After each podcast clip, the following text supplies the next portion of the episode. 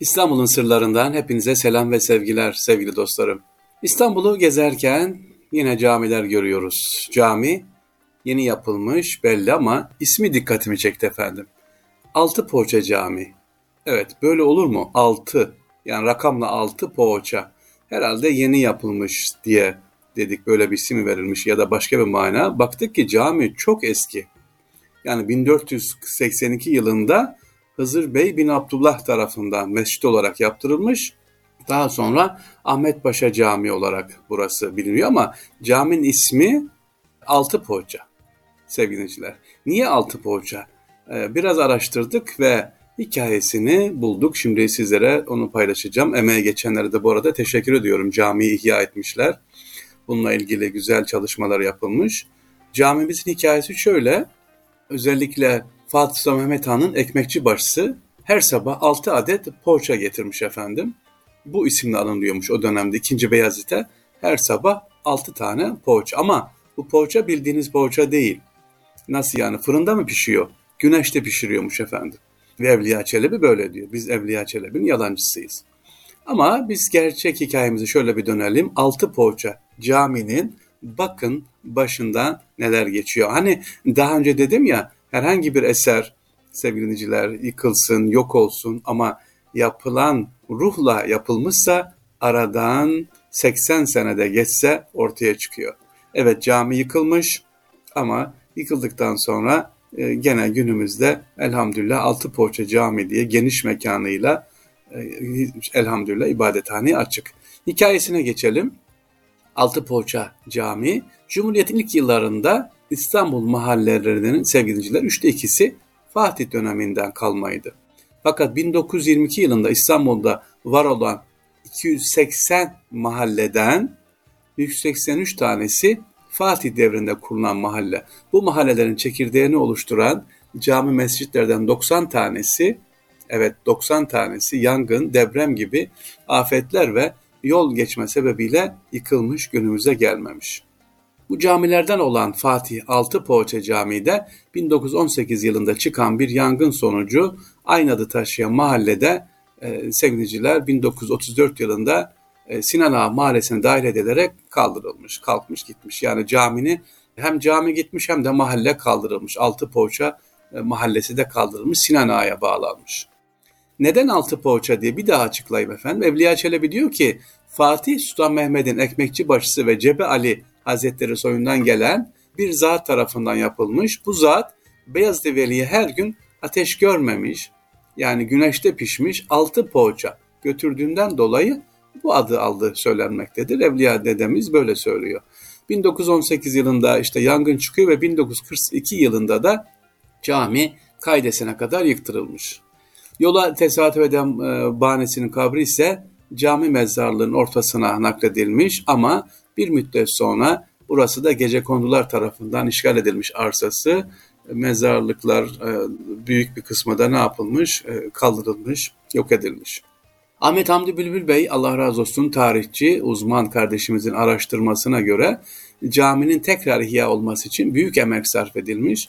Altı Poğaça Cami bugün Müftü Ali mahallesine bağlı Kadıçeşme sokağı üzerinde Şair Nabi sokağı ile Kangal sokağının sınırlandığı yerde orada duruyor.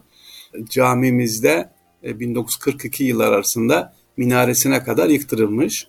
Caminin minare mezarlığın olduğu yerde kaharap olmuş. Ahmet Paşa diyor mesela Ahmet Paşa'nın kabri de e, aslında cami Altı Poğaça ama Altı Poğaça Ahmet Paşa Cami diye geçiyor. İki tane ismi var. Ahmet Paşa'nın da kabri bulduğu için sevgiliciler kaldırılmış. Burada özellikle çeşme de varmış. Çeşme de gitmiş caminin etrafına baktığımız zaman ama üzücü olan ne? Burayı yazarken şöyle bununla ilgili yazılmış güzel bir makale okudum. Diyorlar ki camide bakın etrafında hazire var, mezarlık var. E, yaklaşık 30-40 tane mezarlık taşları var. Bunları kaldıralım madem yol geçti. Uygun bir yere konalım. Gelen yazıda gerek yok. Tarihi değeri yoktur deniyor. O Osmanlıca yazılmış olan yani 1500'lü yıllardan kalan 1600'lü yıllardan kalan mezar taşları tarihi bir değeri yoktur diye bir kenara konulmuş sevgiliciler. Ama şükürler olsun 2011 yılında ne olmuş? Allah'ın izniyle işte dediğim gibi cami yeter ki ruhla yapılsın, bir heyecanla yapılsın.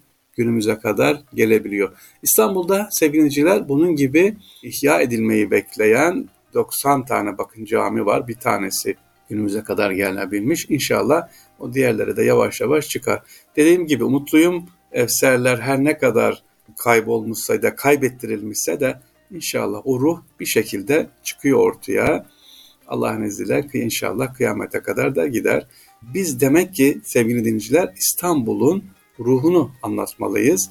İstanbul'un ruhuyla ilgili sorular sormalıyız. Gençlerimize bunları anlatmalıyız. Ee, geçtiğimiz günlerde Merhaba Akademi var sevgiliciler. Özellikle yurt dışından gelip de Türk ülkemizde okuyan öğrenciler var. Onlara dönük bir seminer verdim. O seminerde gençler çok güzel sorular sordular. Ee, mesela Somali'den, Burkina Faso'dan, Sudan'dan hatta Filistin'den de var.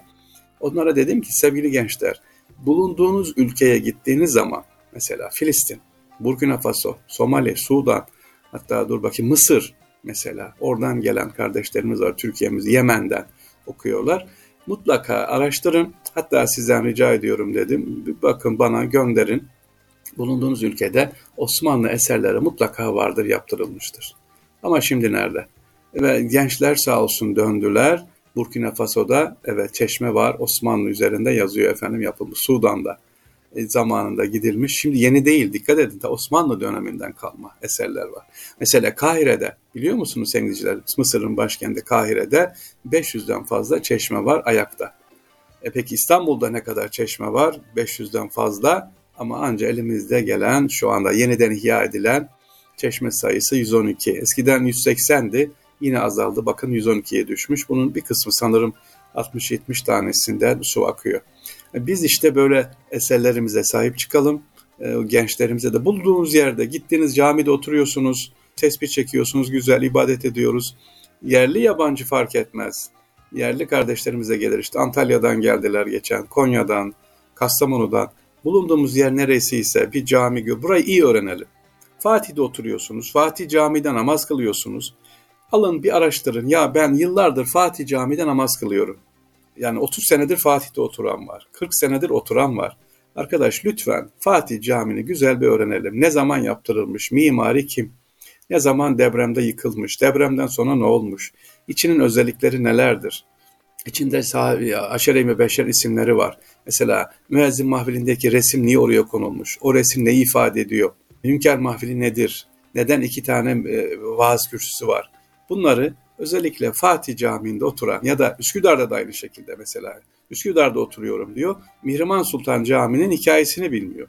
Ya da Valide-i Cedid Camii mesela. Sevgili kardeşlerim, şu anda sesimi dinleyen ve ileride dinleyecek olanlar, bulunduğunuz mahalledeki caminin ya da tarihi eserin, çeşmenin, türbenin hikayesini bilelim. Ben mesela Hüsrev Paşa türbesini biliyorum. O sokakta oturduğum için sevgiliciler. E, burayı ne yapalım? Biz e, öğrenelim, sahip çıkalım inşallah. Olur mu? Yapabilir miyiz? Ya bir tane eser, bir eser öğrensek, yani ne diyordu rahmetli Sakıp Sabancı? Bir şeyin her şeyini, her şeyin bir şeyini öğrenin yeter. İstanbul'da çok şey var ama İstanbul'un da bir şey öğrenin. Bunun da o bir şeyini çok güzel bir şekilde öğrenip gelenlere anlatalım inşallah. Allah emanet olunuz efendim. Kolay gelsin.